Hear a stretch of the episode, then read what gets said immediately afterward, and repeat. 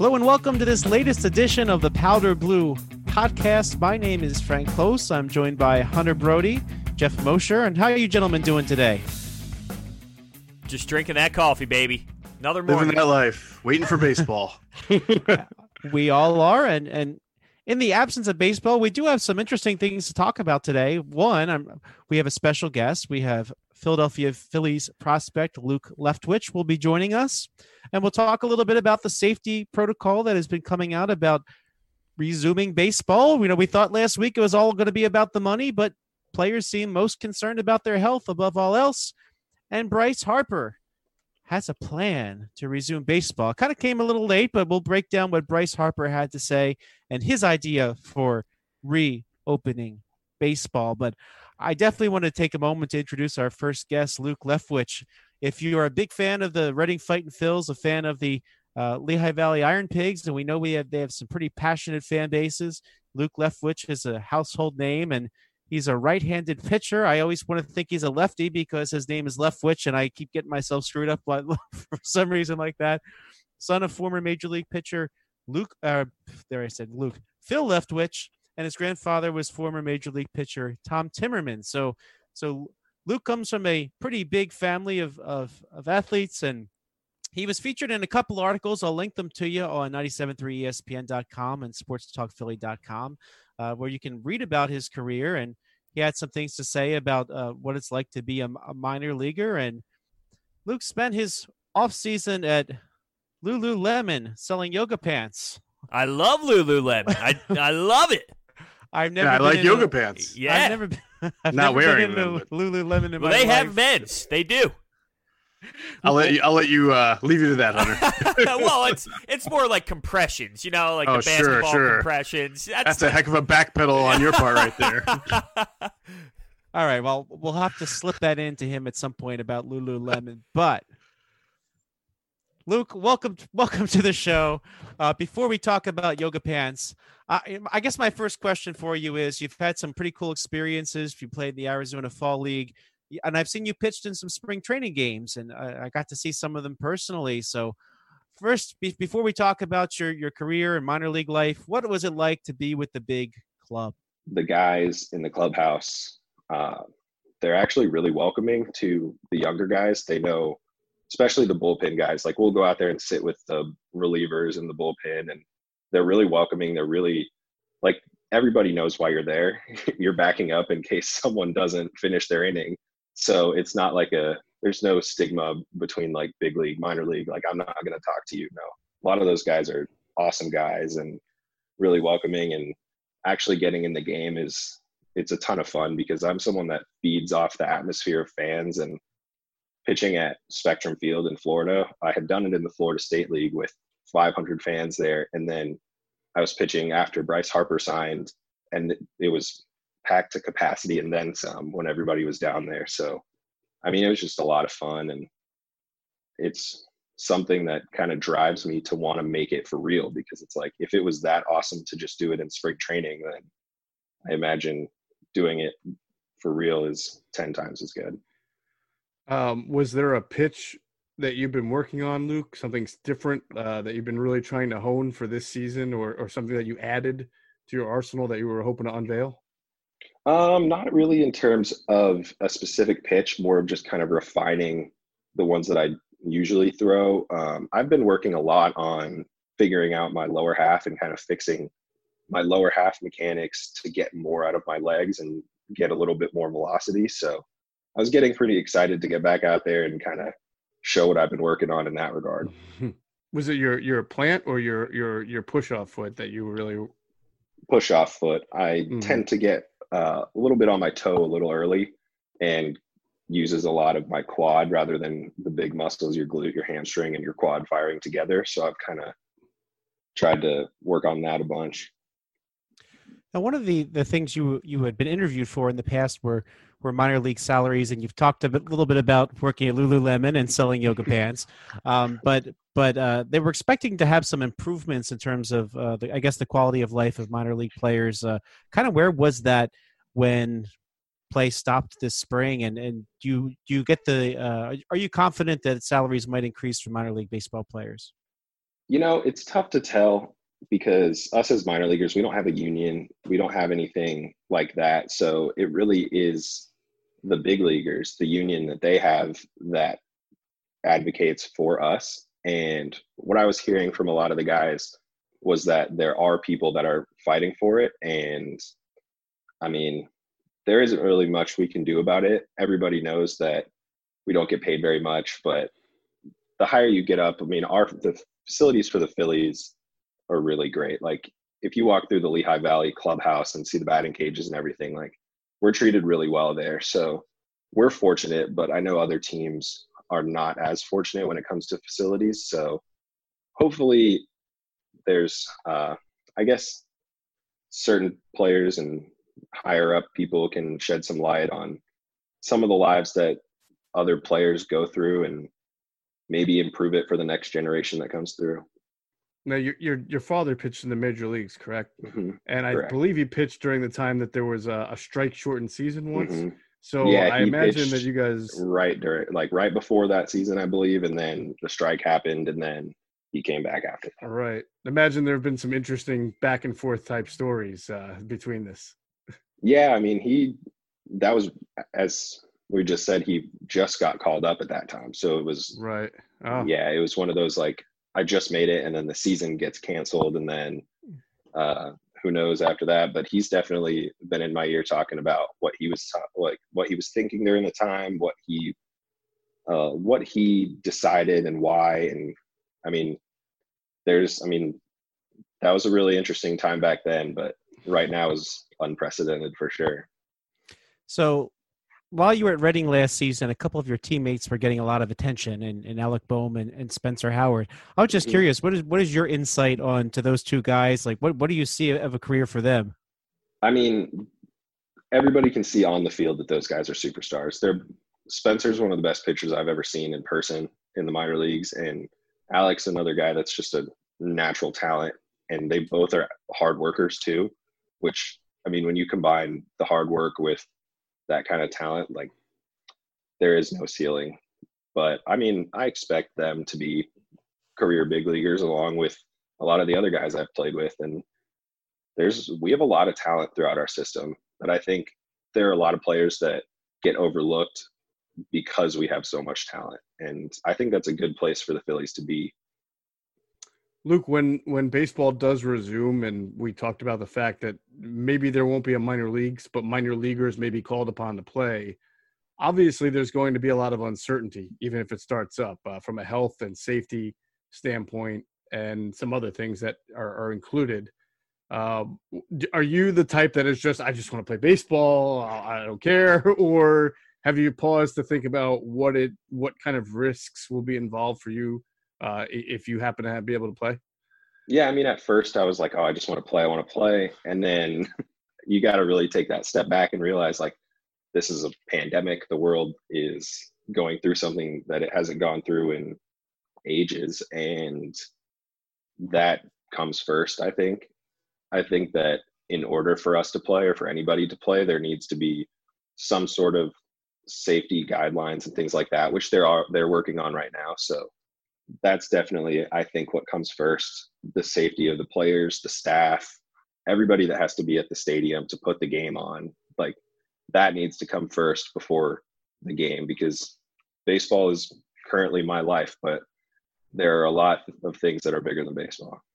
Do you, do you think a player like yourself, who's who's kind of rising up through the system, might be willing to take more of a risk that if, if let's say another player who's a veteran decides to opt out, you know that that's something that uh, you're hearing a little bit about. Like, what if somebody doesn't want to play because they have a health concern, or whether it's themselves or a family member?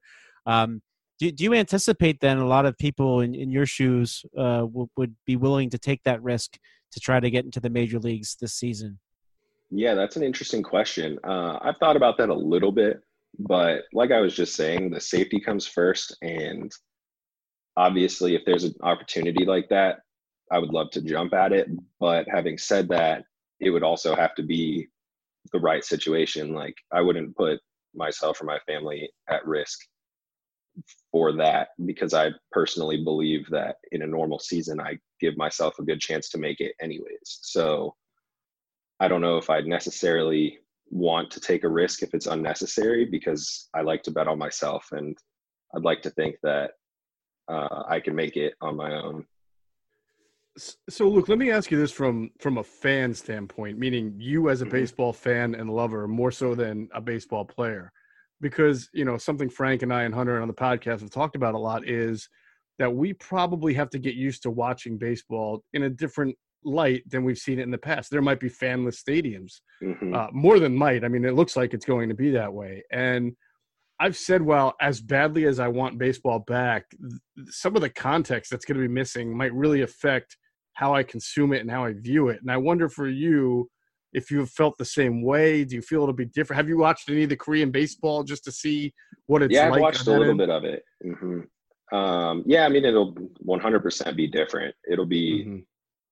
Pretty strange for a lot of the baseball fans in America to watch these superstars play with no one in the stands to cheer them on. Um, I mean, if you think back to a few years ago when the Baltimore series was played with no fans, like how weird that was, but they still played and they played good baseball. We've been doing this for so long that, I mean, you can still get in the mindset that it is like this is for all the marbles, this is real. Once you step onto the field, we all grew up grew up playing with nobody in the stands, high school games, club games, anything like that. So it's it's just kind of going back to your roots of like we've done this before.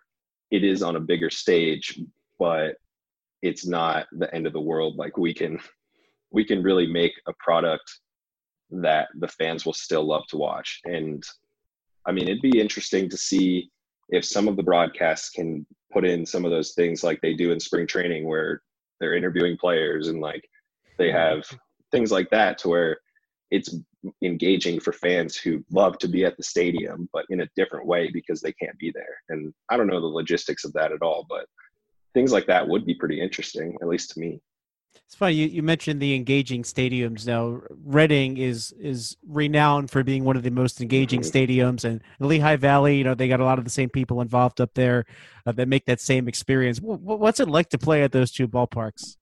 Oh, it's so fun. Both of them are very different in different regards. And we'll start with Reading. Reading, obviously, it's got all that history. It dates back forever. So many great players have played there, and the stadium still looks like it did like 60 years ago, I bet. But uh, there's really no comparison to a stadium in an atmosphere like that because it's so close and so like the fans are right there. It's honestly, I think it's one of the best places to watch a game as a fan. There's so much to do. You bring a family, the kids have the little carnival thing back there.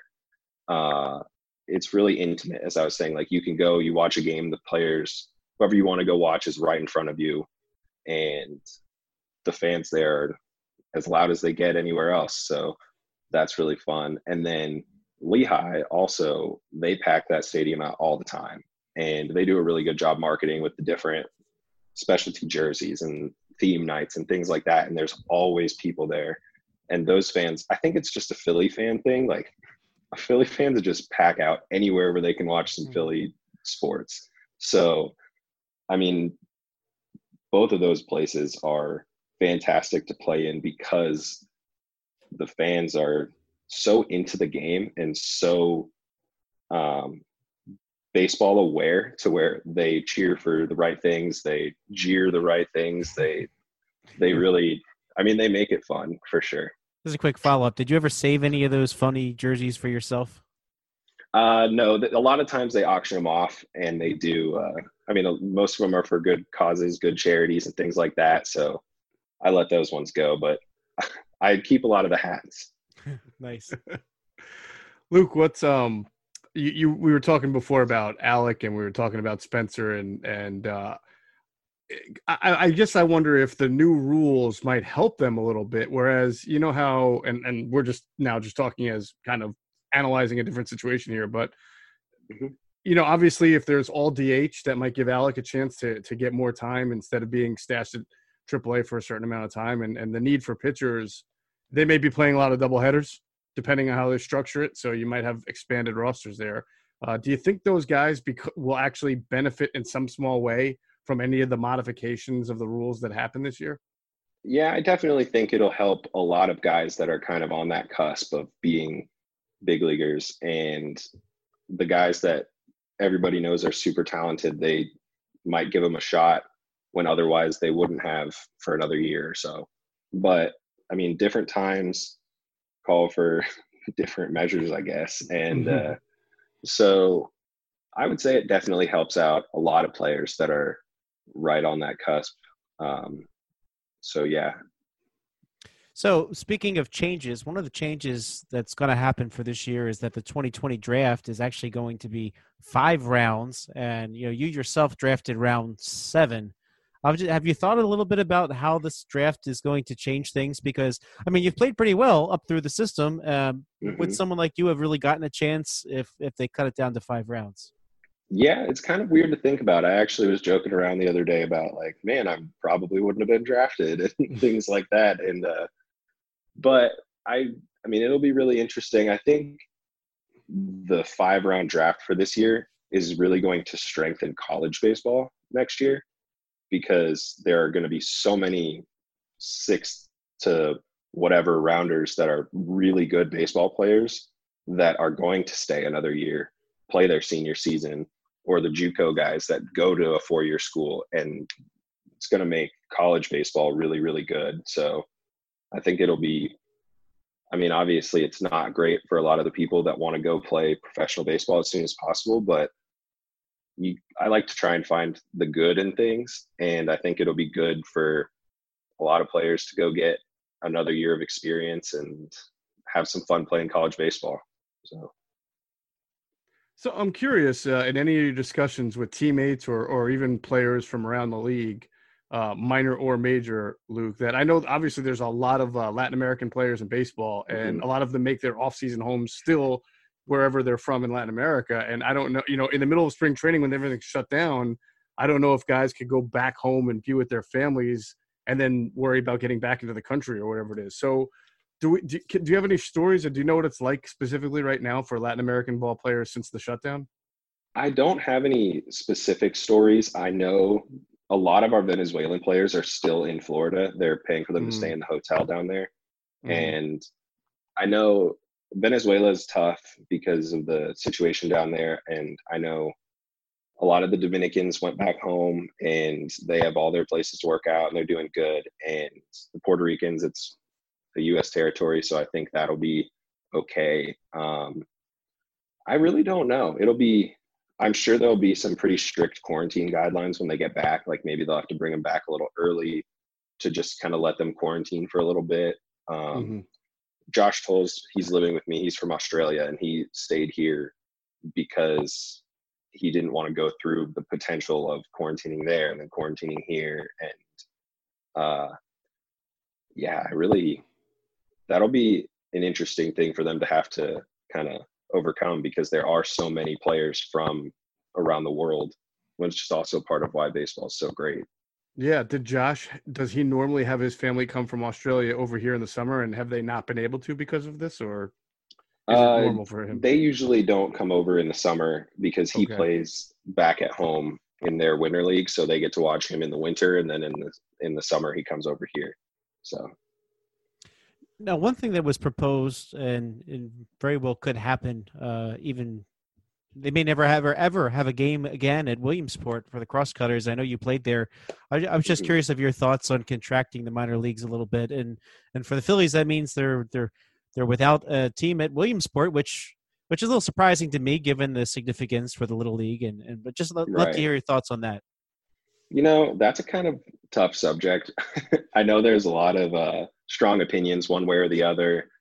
Uh, I like I was saying earlier, I like to try and find the positives in things. And yes, it really does suck for a lot of the people that are a part of those teams. And hopefully that those people that want to continue working in baseball can find jobs in baseball other places if this goes through.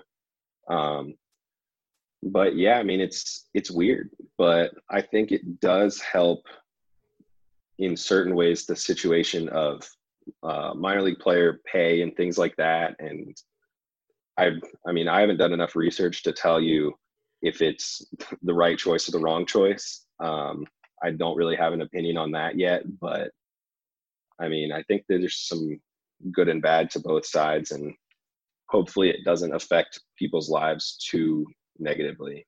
You mentioned the history. You're into the history. Like, what was it like to play at Bowman Field in, in Williamsport? Well, when I played there, it was before they started doing the the Little League Classic, where the big league teams would come down there and play. So it was still a very old stadium. now it's beautiful. They've redone it and everything's really nice.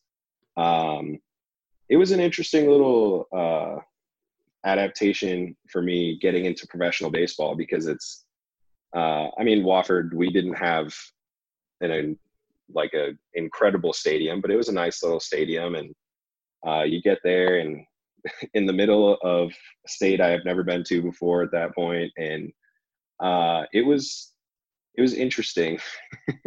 it was a a very fun crowd. There were always good crowds there, especially when the World Series was there, the Little League World Series. A lot of those fans came over to our games.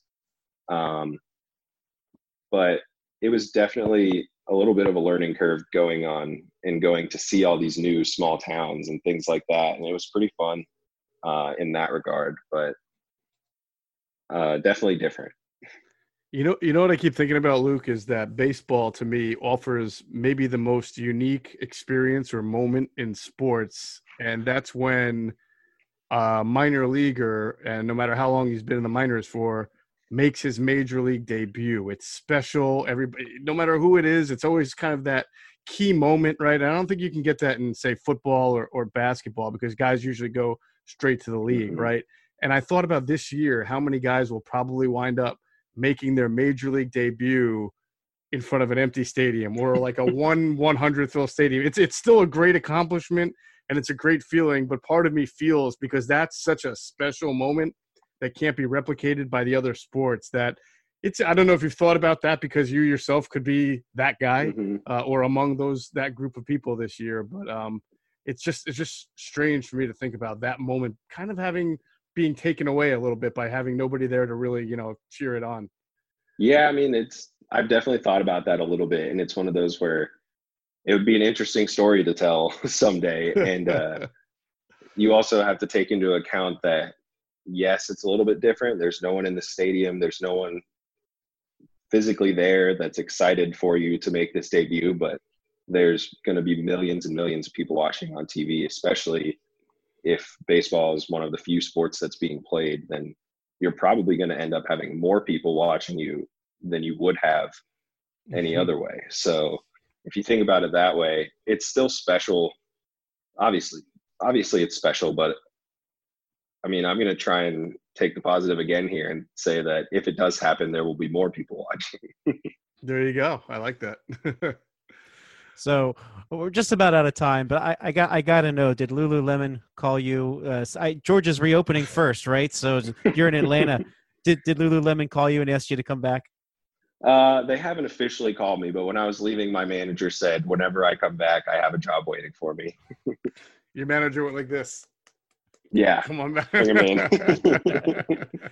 Well, Luke Leftwich, thank you so much for spending some time with us, and and best of luck to you. You, you know, you could I be on that taxi that. squad that the Phillies put together for this year. Uh, we'll find out soon. I maybe, mm-hmm. hopefully, maybe. Hopefully, we'll see. But but all the best to you and your health, and and thank you so much for coming on. Yeah, it's been a blast. I really appreciate it. Many thanks to Luke Leftwich. He's a great Twitter follow. I encourage you to give him a follow at Luke underscore Leftwich. Coming up, we'll talk about what's keeping baseball from starting and the agreement with the Players Association.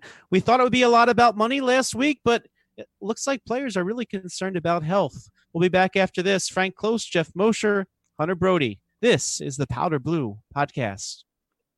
Welcome back to the Powder Blue Podcast. Frank Close, Geoff Mosher, Hunter Brody, and we are talking the return of Major League Baseball. Ken Rosenthal and Evan Drellich had a pretty thorough piece on the 16th about the return to baseball. And it seems to me, gentlemen, that last week we thought it was about the money. This might be about safety. Uh, does that surprise you, Geoff? Well, I mean, it depends on how much you really believe it's about safety. I believe, you know, Blake Snell has come out and, and had his words, and I think the that he rubbed a lot of people the wrong way. Maybe not with what he meant, but the way he articulated it. Or you might have just only seen a snippet of what he said across a, a TV chyron or something, and not seen the whole quote. But you know, he's making a point that players are assuming 100% of the health risks, and he won't, in his words, get back on the field uh, taking less money when the players are assuming all the health risks and the owners get to sit up in the box and social distance and you know have no no worries about it. But I, I believe this is not really an argument that's solely about health issues versus ownership. I believe that it's it's deeper than that. I believe money folds into it. You know, if I were to, I, and I think Blake speaks for himself, but I imagine that I mentioned on the last podcast, right, guys, that no matter what happens, no matter what kind of document or collective bargaining agreement you put between players and owners, one side is going to hate it on principle because there's just such a level of distrust on both sides. And and there's we could go deeply into labor relations, and that's fine, no big deal. Um, so the point I'm trying to make is that I do think players are used some players, and maybe in this case Snell, are using this the health risk, which is a real thing, as a kind of cover to the fact that they just want to make sure that they're getting theirs. And I'm not saying they're being selfish or because they are entitled to the money. And it's true that they are assuming 100% of the health risks, but I think that they're also trying to marry the two concepts together to get away with it a little bit. And I don't, I'm not buying it 100%. Yeah, it seems like if you're see, I'm normally pro player. I believe that they should fight for their money over these owners. But it seems Agreed. like if if you're going against Blake Snell in this scenario, which I openly am, it automatically means you're on the owner's side. And I don't think that that's fair because I'm not on the owner's side. I, I, see this as CNN and Fox News, right? You got two sides that are just completely on their own wings, and they have to come together in this moment and find a way to compromise. It's not going to be easy, but they're going to have to find a way. And, you know, I, I think he's using it as leverage, as if he wants to play. He's concerned about the health concerns, he'll play for the right amount of money, though. It's not like, hey, right. here comes the right amount of money. Uh, I'm still concerned about the health issues. No, no, no. It's you're concerned about the health issues, but if the money's right, I'll be on the field and play. And that's where I'm disconnected with Blake Snell. But is he? I mean, if you really boil down what he said, is he concerned about the, or, or did he really just come out and say what he said? He said we are assuming 100% of the health risks. And therefore, I want to make sure we're getting paid like we're assuming 100% of the health risks. I think his bedside manner was atrocious at, at this time. But I, when I just look at what he said word for word verbatim, and if I take like the voice out or the apparent smarminess to it, I think he's right. And I, and I think you probably agree with that. You just, I think we all are rubbed wrong by how much he kind of rubbed it in the face of people who are, are hurting right now in American society. Well, here's his exact quote. He says, I got to get my money. I'm not playing unless I get mine. Okay. You know, he's going to make $7 million this year if he had played. And he says, Y'all got to understand, man, for me to go, for me to take a pay cut is not happening because the risk is through the roof. And those were some comments he made down in St. Petersburg just about a week ago. So uh, if he was if he was a not a seven million dollar player, if he was a major league minimum player, Hunter, do you think that that would make make a difference? Well, let me ask you this, if just to make sure I am correct. He just got a real deal, right? Like this is going to be the first season where he would be making legit big money because he's coming off of his early contract. So yeah, so in March 2019, he agreed to a 50 million dollar five year contract. And this is a Cy Young winner, so I think he's feeling it emotionally, and it's just poor timing. I mean, all this is poor timing to everybody. But if if somebody like Mike Trout, has been making an obnoxious amount of money for years, comes in and this happens, well, it, it hits differently compared to a player who's been a Cy Young winner, and now it's t- finally time to make the big cash, and then this all happens that first season. Yeah, and his manager says, he said, I would imagine there are players that feel that have concerns about their specific health and the health of their families and teammates. He said, and I think that's fair, and we all should to a degree. So that's his manager, Kevin Cash. Now, let's take a look at some of the proposal that has leaked to the media about health. Now, this is a 67 page document. And Are we Major League Baseball. That or? What's that? Are we I'm not going to read all 67 pages. Page That's what you mean. Come on. this is what the people want, Frank. um, fact, I'm, I'm going to go with the I'm going to go with the Athletics Ken Rosenthal version because it's like you know just a an article. Uh, but um, but Ken Rosenthal and Evan Drellich of the Athletic they they went through this 67 page document that was delivered from Major League Baseball to the Players Association on Friday, and these are this is said to be sort of a working document. You know, it's subject to union approval, of course, and and it could change. Now, here are some of the things that might might happen here. So the first thing is no exchange of lineup cards. Anytime a baseball is put into play and touched by multiple players, well, then you need another baseball. So it's even more frequently they'll they'll switch out the even I guess if they all used hand sanitizer, you know, before they go out to the field. I don't know. Um, wearing uh, there's not going to be masks worn on the field, but there will be masks worn when they're off the field. Standing six feet apart during the singing of the national anthem, sitting six feet apart in the dugout, and they even have a neat, neat little diagram to show that they would sit in the stands above the dugout, socially distanced, if that makes it happen. So 67 pages of this. So what do you think about those those first couple things, Geoff? Ah, that's what I think about it. Eh, you know, okay. Um, I, I don't understand the hand sanitizer thing. I mean, most guys wear batting gloves, or Well, I'm just saying, like you know, that why not just have some of that? Right? If you're throwing a ball every time someone touches it, Yeah, yeah. Uh, you know, listen, I'm gonna get. I, I don't want anybody to think I, I don't love America or that I'm unpatriotic or that I'm taking any political side here. But if there were that much health risks in standing for the national anthem together, does it absolutely have to be played before every single game? I mean, could you do it once to start a series? Do you really have to do it at all? Could it be read? I I don't know. I just you know, again, we're, we're we're getting into some real minutia here of what you can and can't do that makes it just hard to comprehend this thing being pulled off correctly.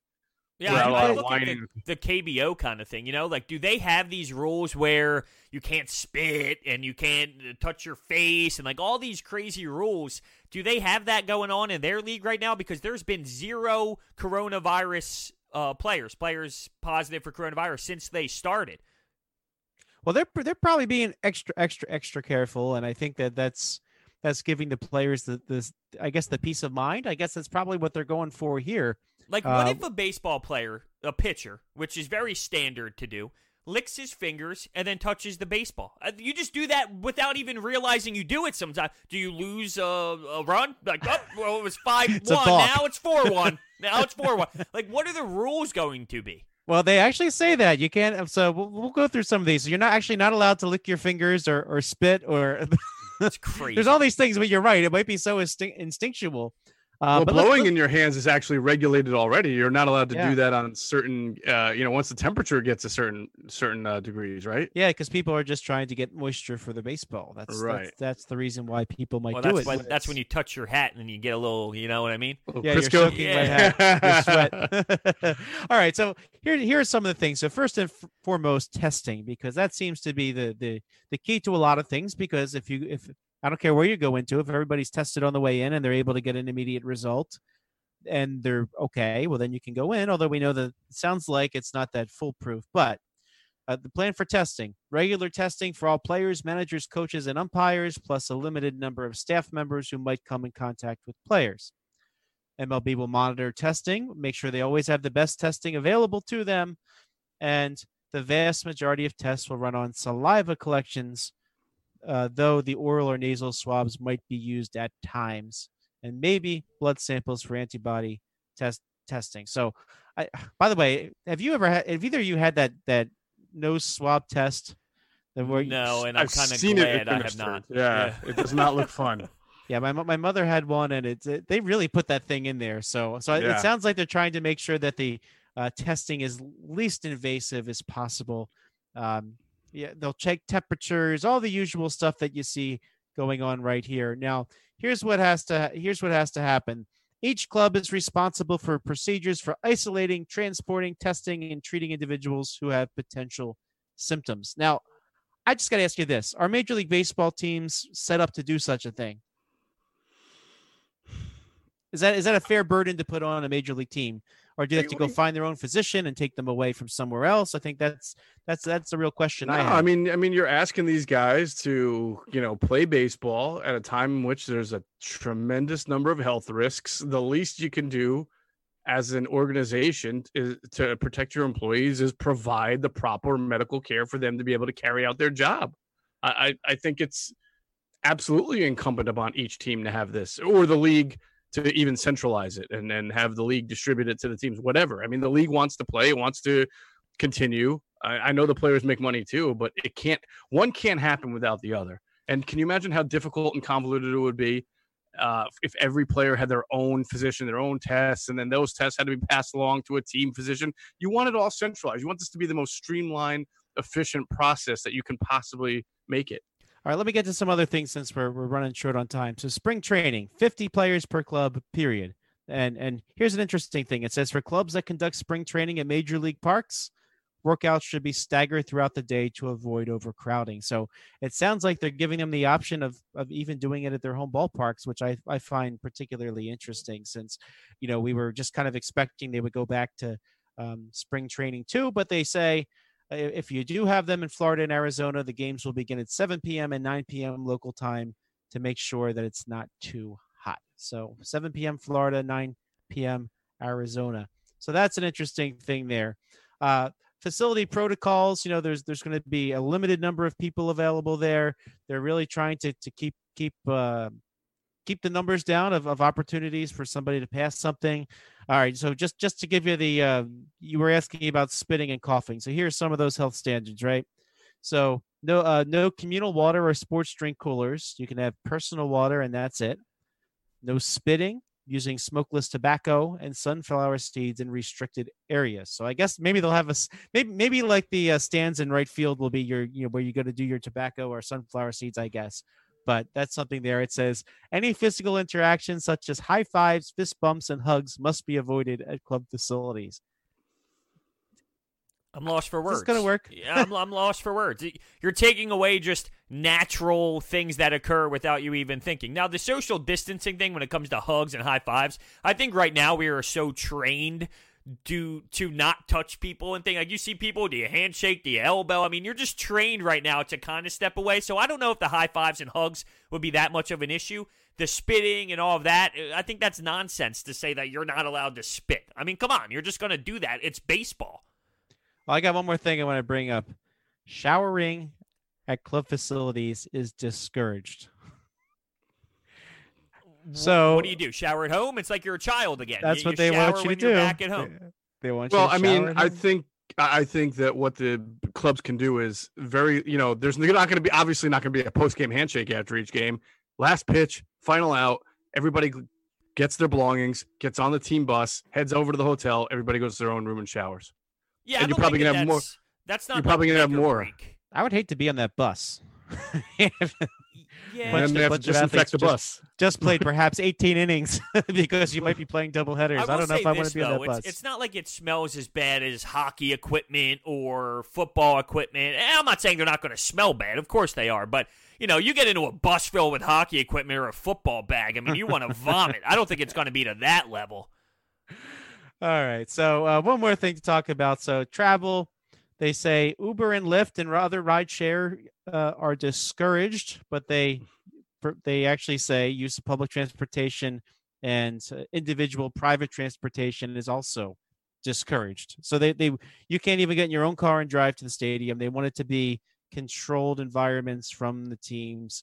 And that means whenever possible, teams are to fly into smaller airports. So do if you're the if you're the Atlanta Braves coming to Philly, do you fly to Atlantic City and then just get them on a bus to go the rest of the way? Is that that's probably what they're talking about, right? Maybe Lehigh Valley. Lehigh Valley has an airport as well. I think that might be a little bit closer. Trent, Trenton might actually even be closer. That's that, a good point. So. Why did well. I think that they were canceling flights as a whole and going bus? Why did I think that was a thing? Is yeah, that are, are, they not still dividing the teams in regional areas so that they didn't have to travel by? So I, by I believe that since it, the things we talked about last week are the most recent, so maybe they're the the East versus East. I think that's what you're talking about here, but but yes, I mean you're not going to fly into JFK or LaGuardia. Uh, no, you're going to take you'll take trains to probably the New York, the Baltimore, uh, and um, who else would be uh, Boston? You could even take a train to, to be honest with you. Or hey, you they might fly to bus. Scranton and then take a take or aren't they trying to, to limit the whole public transportation train? but if it's concept? a if it's a if it's a chartered bus, Oh, and yeah. basically Yeah, they yeah. basically say too they're going to try to try to make sure that the the flight crews are the, are just ML,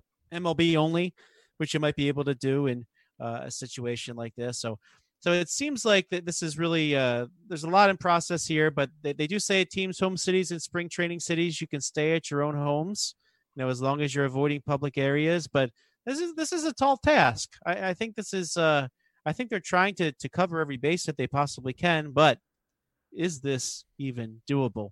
Well, I'll tell you what, Bryce Harper has a plan to return. And when we come back, we'll talk about that. We'll lay it out for you. This is the Powder Blue Podcast. Frank Close, Geoff Mosher, Hunter Brody, back after this.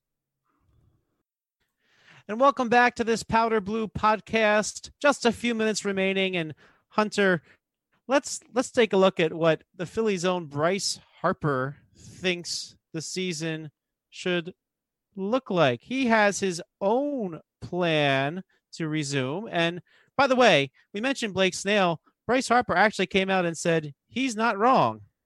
Yeah, if you see the clip too, he was playing on Fortnite. He was playing on Twitch, and it was very like if you just see the quote itself, you might dive into it deeper. But if you hear the way he was answering the question when it was who uh, Bryson Stott, is that who he was with? Yeah, so for Phillies prospect Bryson Stott. It was so nonchalant, like, oh yeah, I mean, I agree with him, and then they just continued to play. So it wasn't as if he really dug into like the context of the conversation. It was a very nonchalant answer. So let's let's quickly look at what what Harper has to say. He thinks here's his plan. All right. Now I don't know if anybody asked him his plan, or maybe it's too late at this point, but he says East West like the NBA, 135 games beginning in July, off day every two weeks on a Monday, and Sunday doubleheader, seven innings. 30 players, six man rotation, save arms. If pitchers wanted this, if not, no big deal. DH and other things possible. So it's it's it's not that exact, but but what do you think about squeezing in 135 games? Is that enough days off too? That is way too many games. And there's people banging on the tables when I say that, freaking out and getting all red. It's baseball. They can play every day. No, no, no. They they need rest way too many games. But here's the thing. We talk about what the players want. And right now they're getting those prorated salaries. So if they play 135, that might actually get them to consider it because they'd be making a significant, you know, significantly more money than if there was say 82 games. That's a great point. So maybe uh, now here's his thing because obviously that if you do it that way, it would it would stretch the season into the next season. So his plan to, to uh, overcome that is actually you start next year May first. So so this season sort of goes longer. Now he doesn't say anything about playing in in Minneapolis in uh, January, which I, I I don't I do not know that I would want to be in Minneapolis, the St. Paul region in January, but you know he's he's willing to let it go go forward from there and uh, he wants an all-star game he wants a home run derby and that, that's pretty ambitious you know of course the, the the las vegas native says you can play it in vegas so you have the strip hotels we could use one hotel for all the guys and contain them It does seem a little crazy. And hey, good tie, by the way, with Vegas and Bryce Harper, right? So, hey, you never know. But it, it does seem a little far stretched, in my opinion. And I wonder if, and this is the way my mind works, maybe I'm crazy. I know I'm crazy. But when I saw the post, I thought, is it possible the MLB told Bryce Harper to maybe report this to see what the initial reaction would be? I mean, we've seen the MLB put out five different theories so far, and I think they did it for a reason, so they can see what sticks at the wall with the fans. I'm not putting it past MLB. I mean, they aren't the best when it comes to up to date stuff. This could be a concept that they roll with to see what the opinion is around the sports world. I, I tend to think that the latest one we heard is going to be it, but but who knows? By the way, before we close, I think I think as as good as Bryce Harper's uh, comments were, some of these comments from his followers on Instagram. I'll just read a couple for you before we close. Better commish than Manfred. I say everybody just takes batting practice off Trevor Bauer in the desert. Can you be president? I won 120 games minimum, says one fan. So um, there's a there's a lot of ideas out there. Someone says it's actually a good idea. But you know what? I think any idea that gets baseball going again is is safely uh, would be something I'm in favor of, even if we can't pack Citizens Bank Park just yet. But until next time, Frank Close for Geoff Mosher, who had to run. Hunter Brody, this is the Powder Blue Podcast. We will catch you next week.